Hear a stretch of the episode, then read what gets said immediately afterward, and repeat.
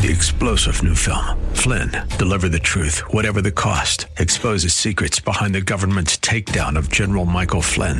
Flynn knew what the intel world had been up to. He ordered the first audit of the use of contractors. This set off alarm bells. He told the truth. He was the most dangerous person for Donald Trump to hire. They had to get rid of Flynn. Flynn, deliver the truth, whatever the cost. Available now. Watch it today. Go to salemnow.com. Salemnow.com. I don't care what they might say. We love Jesus anyway. We're all familiar with the victory dance, right? Especially football players in the end zone. What about a victory song? Well, let's talk about that today on the Way of Grace as Pastor Jesse Gistand will continue our journey through Judges.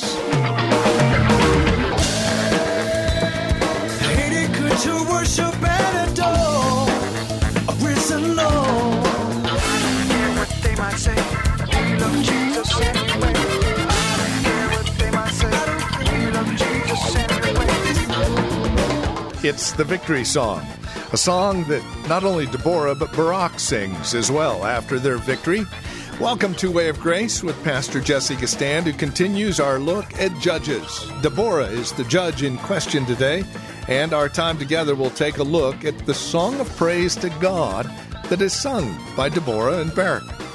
Join us for this edition of Way of Grace. Here's Pastor Jesse. when you and I find ourselves under point number one, a departure from God, what goes on is that the enemy comes in and everything that comported with and affirmed our identity is taken from us. Like in our text, here's what Deborah's going to say in our text. Watch this. They chose new gods.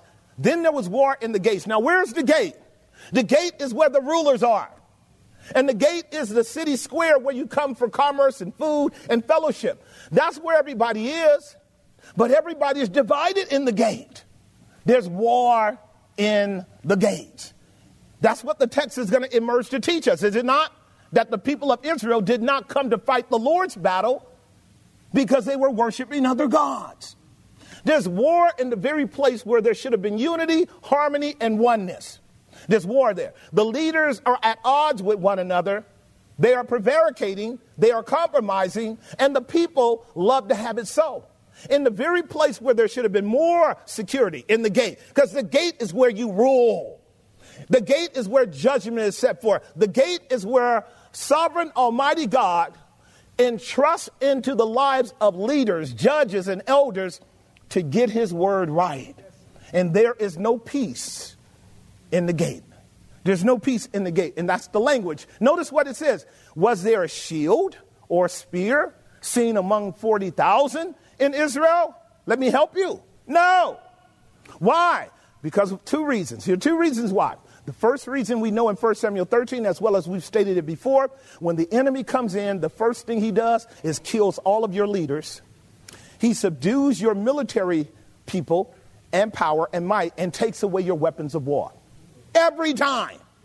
That is the historic strategic battle when you subdue a nation and bring it into slavery. You take their weapons of war away. Read it for yourself, 1 Samuel 13. By the time Samuel is the last judge of Israel, some uh, 11, uh, 1500, no, 1050 years before Jesus, know what had happened with the Philistines? They had come in and taken all of Israel's weapons of war.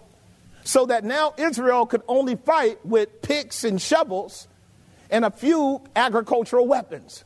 Why? Because the enemy knows that if you leave the foe that you just subdued the ability to replenish his weapons of war, because you didn't change his heart, you just changed his circumstances.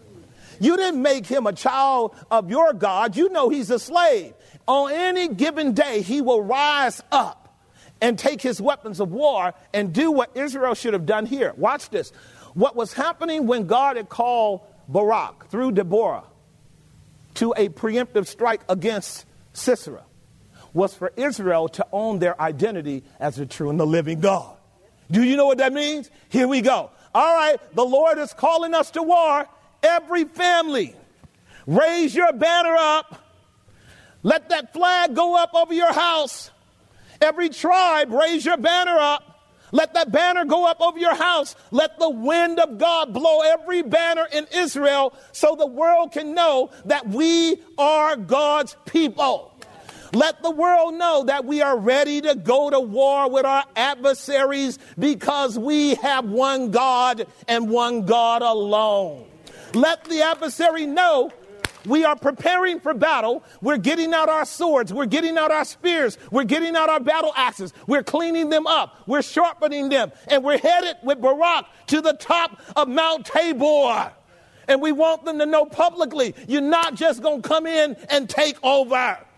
And the reason why is because we know who we are and we know whose we are. This is why I keep saying the book is about fighting the good fight of faith.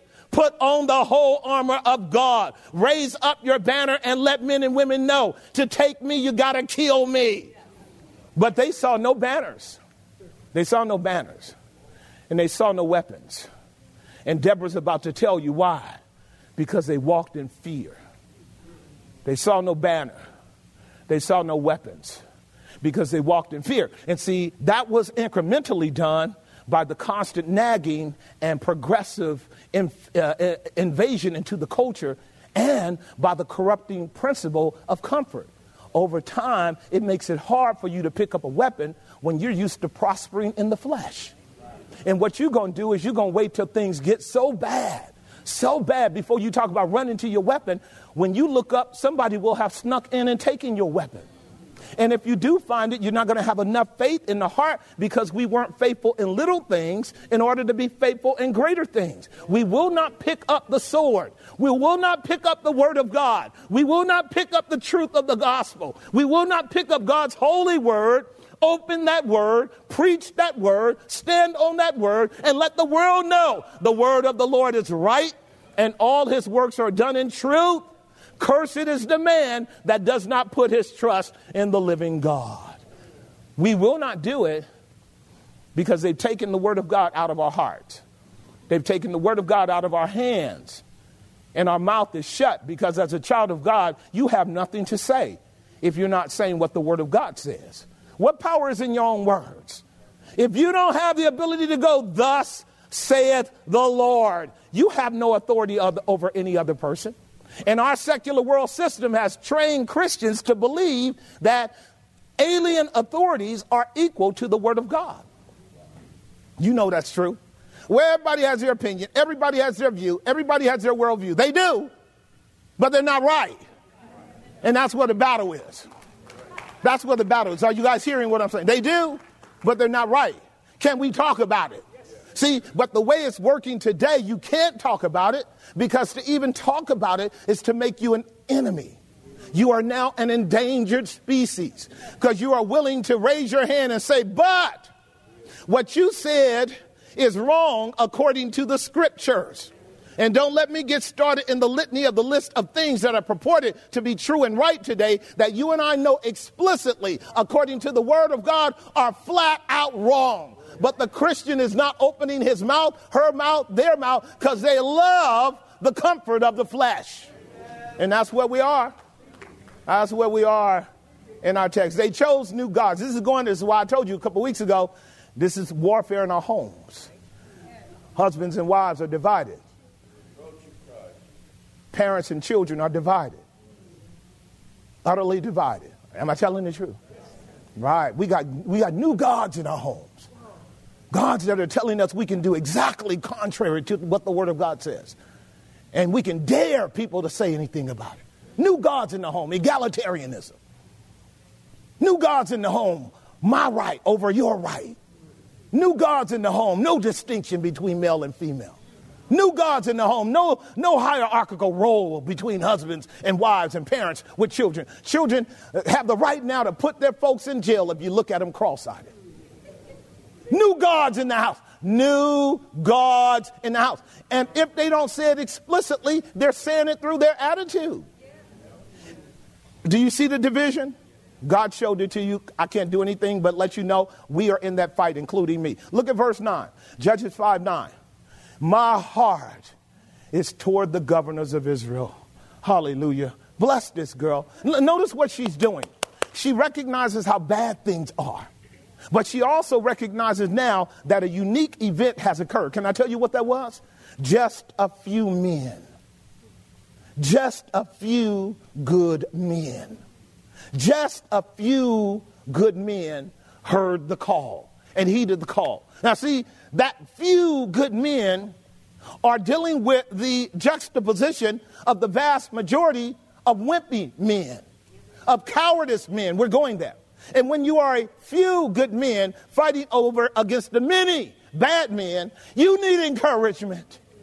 You need a mother in Israel who has the voice to stand up and say, Lord, I'm with them. My heart is with a godly man. My heart is with a godly leader. My heart is with men who are willing to stand up and hazard their lives for my soul. Lord, I am with the rulers in Israel who said it doesn't matter how few we have or how many we have, we are the children of the living God and we will stand up and fight the Lord's battles. Deborah said, Let the world know I love these kind of men. Let it be said, let it be said. My heart is toward the governors of Israel that offered themselves what? They weren't asking for a check. They weren't mercenaries. They weren't saying, I'll do it if you pay me. They did it because it was intrinsic to their nature and they understood the largest social contract that God has saved them out of Egypt and brought them in as, as families and as leaders. And that the, I want you to get this because it's coming up again because Deborah ain't going to stop on this note. They knew that their blessing was a consequence of the larger framework of the total integration of the society. They were blessed because they had obeyed God as good husbands, as good wives, as good children, as worshipers of the true and the living God. Didn't he say it in Deuteronomy chapter 8 and 9? If you do what I tell you, I will bless your socks off. If you do not take up the pagan gods, Deuteronomy 7, I will make you to grow and your enemies will be under your feet if you obey my word. Y'all heard it a couple weeks ago, lady. If you be willing, you will inherit the land. God always gives us the promise. So when we're not embracing and experiencing the promise, that means somebody then violated the rules. Now, since God can't lie, change, or fail, guess who it is? My sister Deborah loved the people of God. Under point number two, a departure from God. What a, what a tragic reality. In my outline, I have a corruption of worship that leads to conflict in the soul, chaos, and con- chaos or chaotic conduct is nothing but faithlessness. I want to make sure you get that. A corruption of the worship of the true and the living God leads to conflict in your soul. Chaos and conflict are evidences of faithlessness. Do you hear me? Why? Because Romans 14, 17 tells us that the kingdom of God is righteousness, peace, and joy in the Holy Ghost. Oh, when a man or a woman is walking with God, God gives them a real peace, not a phony peace. When you and I are not walking with God, we become his enemies, he becomes our enemies. God must resist the proud. He only gives grace to the humble. This is why Deborah praised those men because they knew they were humble enough to know that they could never win this battle on their own. But they were willing to hazard their lives for God's glory. Am I making some sense? I want you to get it again. When you consider your own life, and you consider the struggles and, and, and, the challenges that you're dealing with, and particularly when you lose your sense of organizing principle, your set of priorities. You're called to obey God, worship God, follow God, and it doesn't become a thing of oppression to you. The commandments of God are not burdensome to those of us who know what God is up to. He's leading us out of darkness into light. He's leading us out of bondage into freedom. So his word is not a burden to us. But when the word of the Lord becomes a burden to you, you have changed gods. And now you are worshiping something that is operating in contradistinction to the word of the living God. Now, here's the way you know you won't open that book. You won't read those portions of scripture that call you, you particularly, to a kind of obedience to God that nobody else has to actually account for. So, people, Christians, that's what Israel did. I, I, guarantee you, Israel did not read Torah or seek Torah during these days that they were in bondage. I guarantee you, they were just as ignorant. This is why Hosea put it My people perish for lack of knowledge. Right? A lack of knowledge. So, see, when you really want to keep your organizing principle right, guess what you do? You stay in the Word of God a lot. When you don't keep your organizing principle right, guess what you do? You condemn those who stay in the Word of God a lot because they're cutting the lights on on you. They're cutting the lights on you. You, you, you make them legalists and self righteous. And, but really, what those people are doing is trying to learn how to be efficient in their choice making so they can walk in the spirit and not in the flesh. Because all of us know the tragedy of walking in the flesh. It's what we've got going on right here. Am I making some sense? All right, so it's very important for you and I to know. God bless you to walk into that truth. In my outline, you don't have it under subpoint C. I have a fear to pick up their weapons of war. Rejection of God's authoritative word is not picking up the weapons of war. And therefore, you have a loss of identity, no, no organizing principle, confusion of purpose, and today, God's banner is not being lifted up in the life of the Christian because the Christian is pursuing all kind of other stuff that don't have anything to do with the advancement of the gospel or the glory of God. Can I get on and say amen? Point number three in our outline, because Jeb wants to get on to this. Point number three, the quickening of God's duo. I love this. Look over with me at verse 12. Look at me with verse 12. I should pick up at verse 10, but I'll try to come back there because she said something. Verse 12 says, Awake, awake, Deborah, awake, awake. Do you see that in the Hebrew? That is a double double idiom, a double double idiom. Deborah is being told by God to awake. Awake, Deborah. This is urgent. Now, let me help you. There are two words here that I want to highlight. One is the word awake, the other word is arise. Arise is given to Barak, awake is given to Deborah. It is the Hebrew term that means to be stirred up. Deborah, stir yourself up, girl. Deborah, arouse yourself out of any sleep in any area of your life where your life is threatened. Or because you are judging Israel, your eyes are to be set on the people of God. Awake, Deborah, and look out through the tribes of Israel and make sure that you recognize those vulnerable places that need help. Wake up, Deborah. Wake up, Deborah. Are y'all hearing what I'm saying? That beautiful term. Literally, it means to stir yourself up. Stir yourself up. Look at Deuteronomy 32 11. And this really is a call for Deborah to not only lead Israel, but to praise him for God coming through. Look at verse 32. Here it is. As an eagle does what? Wakes up her nest. Can you see it? Shuffling around that nest, reorganizing that nest, cleaning out that nest, refining that nest. Y'all got that? Because she's preparing for something. So to be stirred up, to be motivated, to be aroused means that you are formally in a position that's inadequate. Don't you need stirring up, child of God? Don't you need your heart being brought to a place of being vitally enlightened and vitally aroused and vitally enthused. And so we get to ask the question what motivates you? What drives you? What inspires you? What do you get up to do every day? And here's the final question for the glory of God. Look at Psalm 6, Psalm 7, verse 6, rather, Psalm 7, verse 6. I'm going to give you a few more verses so we can understand the idea of arousal. Again, this is the idea. And this is a plea on the part of the people of God to ask God to do this. Notice the word arise. Y'all see it? That's our word awake.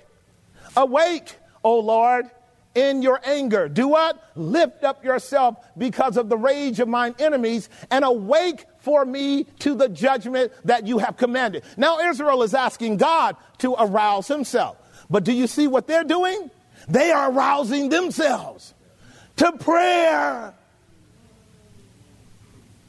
See, God will be merciful to the merciful. To the proud, God will oppose. To the man or woman that seeks God, God will seek them. Do not miss the text. You got somebody calling on God to wake up, to rise up. Literally, it means to show yourself evidently and providentially caring about our needs. Give us a token that you're on top of this issue. Am I making sense? The God of the Bible neither slumbers nor sleeps.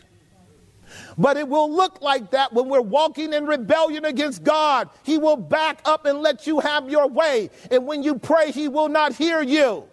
Until you pray with a brokenness and urgency, having been aroused in your spirit that you need God because the enemy is so close on top of you, he's just about to take you into captivity. And if you don't cry, Abba, Father, Abba, Father, help me, oh God, you're going into captivity. You're going into captivity. And it's happening to saints every day. I see it. Arise, O Lord, in your anger, lift up yourself because of the rage of my enemies, and awake for me to the judgment that you have commanded. I love this. David is making it clear God, I can't win a battle. The battle is yours. I need you to come through because really my enemies are your enemies. Unless I act like they're my friends. Because once I act like they're my friends, they're no longer your enemies because God only saves me from my enemies. Am I making some sense? All right, one more psalm to, to and this is why the captivity is so bad today. Look at Psalm 35, 23. Psalm 35, 23. I want you to hear it. Psalm 25, uh, 35, 23. Here's another one. Stir up yourself and awake to my judgment, even unto my cause, my God and my what? Now, who's talking here? David. Did not David know something about warfare? Did he not know something about worship? Wasn't he the chief worship leader as the king of Israel? He combines both of these in his one calling worshiping God to help him win the battle because he knew it was for God's glory. Very important here. All right, go back to our text. Notice what it says as well in verse 12. Awake, awake, Deborah, awake and utter a song. You see it? I love it. There it is. Girl, you don't need to pull out a sword. No spears for you. No Uzis, no machine guns, no AK 47s, right?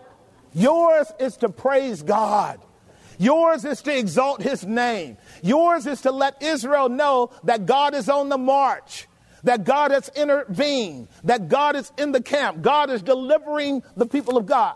I wish I had time, but think about this. She's speaking from a location that has no internet and no social media, for it to be shot out to the people immediately.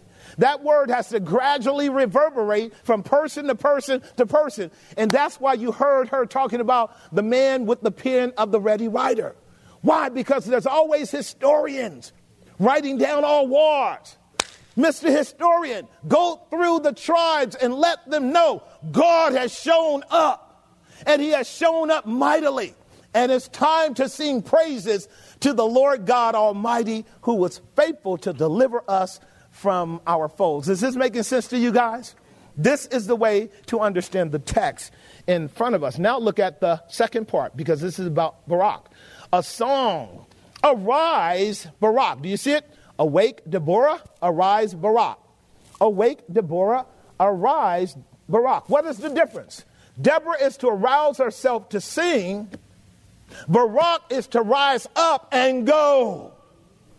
Get your butt up and go. Did y'all get that?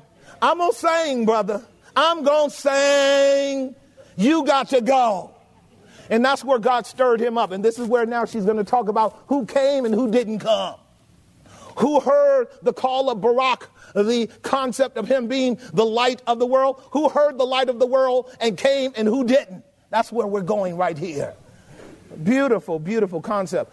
There is a subpoint three for me, and that is the emergence of a song in the conquest of a battle. And let me show you about this again over in verse 4, uh, chapter 4, verse 23 and 24. This is where I shared with you in chapter 5, verse 1, we have a conjunction tied to chapter 4, verse 23. Now, notice what it says. So God did what? Subdued on that day Jabin, king of Canaan, before the children of Israel. You see it? That's the way it closes out. Now look at verse 24. And the hand of the children of Israel did what? And the hand of the children of Israel did what? And prevailed against Jabin, the king of Canaan, until they had destroyed Jabin, king of Canaan. Do you see the turnaround? Do you see how the very enemies that had routed them for some 18 years now are completely destroyed? Is that a cause for praising God? We are out of time today. We'll close our program out here and pick up where we left off next time we're together here on Way of Grace with Pastor Jesse Gistand. Thank you for spending a few minutes with us today. We trust it was profitable in your walk and relationship with Christ. Our goal here at Way of Grace is to make sure that you are growing in Christ, that you are living a life worthy of the calling that has been placed on your life from the gospel. If you have questions, comments, prayer requests, as always, you're welcome to reach out to us here at Way of Grace.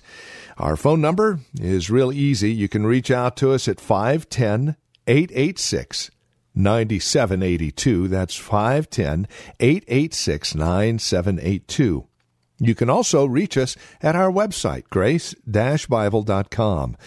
And you can email us from that website as well as find out more about us, who we are, what we believe worship opportunities. In fact, our worship opportunities are really quite simple. Sundays at 10:30 we meet here at the church in Hayward. We also have a Friday evening Bible study at 6:30 and then a Tuesday evening prayer and Bible study at 6:30 as well. For more information again grace-bible.com or call 510 886 9782.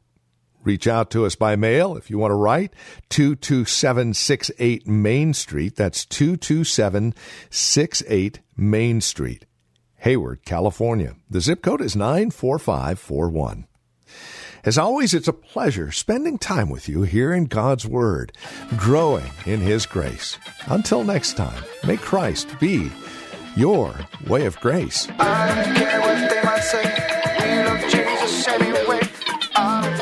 They might say. We love Jesus anyway. Three star general Michael J. Flynn, head of the Pentagon Intelligence Agency, knew all the government's dirty secrets. He was one of the most respected generals in the military. Flynn knew what the intel world had been up to. He understood its funding. He ordered the first audit of the use of contractors. This set off alarm bells. The explosive new documentary, Flynn, Deliver the Truth, Whatever the Cost, uncovers the facts behind this scandal. Flynn told the truth. He was the most dangerous person for Donald Trump to hire. I find out the worst enemy that I'm going to face in my life is right here in America. They took my assessment and they wanted me to change it. And I was like, I'm not changing it. They had to get rid of Flynn. With in depth interviews, archival footage, and never before seen personal records of the man behind the headlines. I just felt like I was drowning. Flynn, Deliver the Truth, Whatever the Cost. Available now. Watch it today. Go to salemnow.com. Salemnow.com.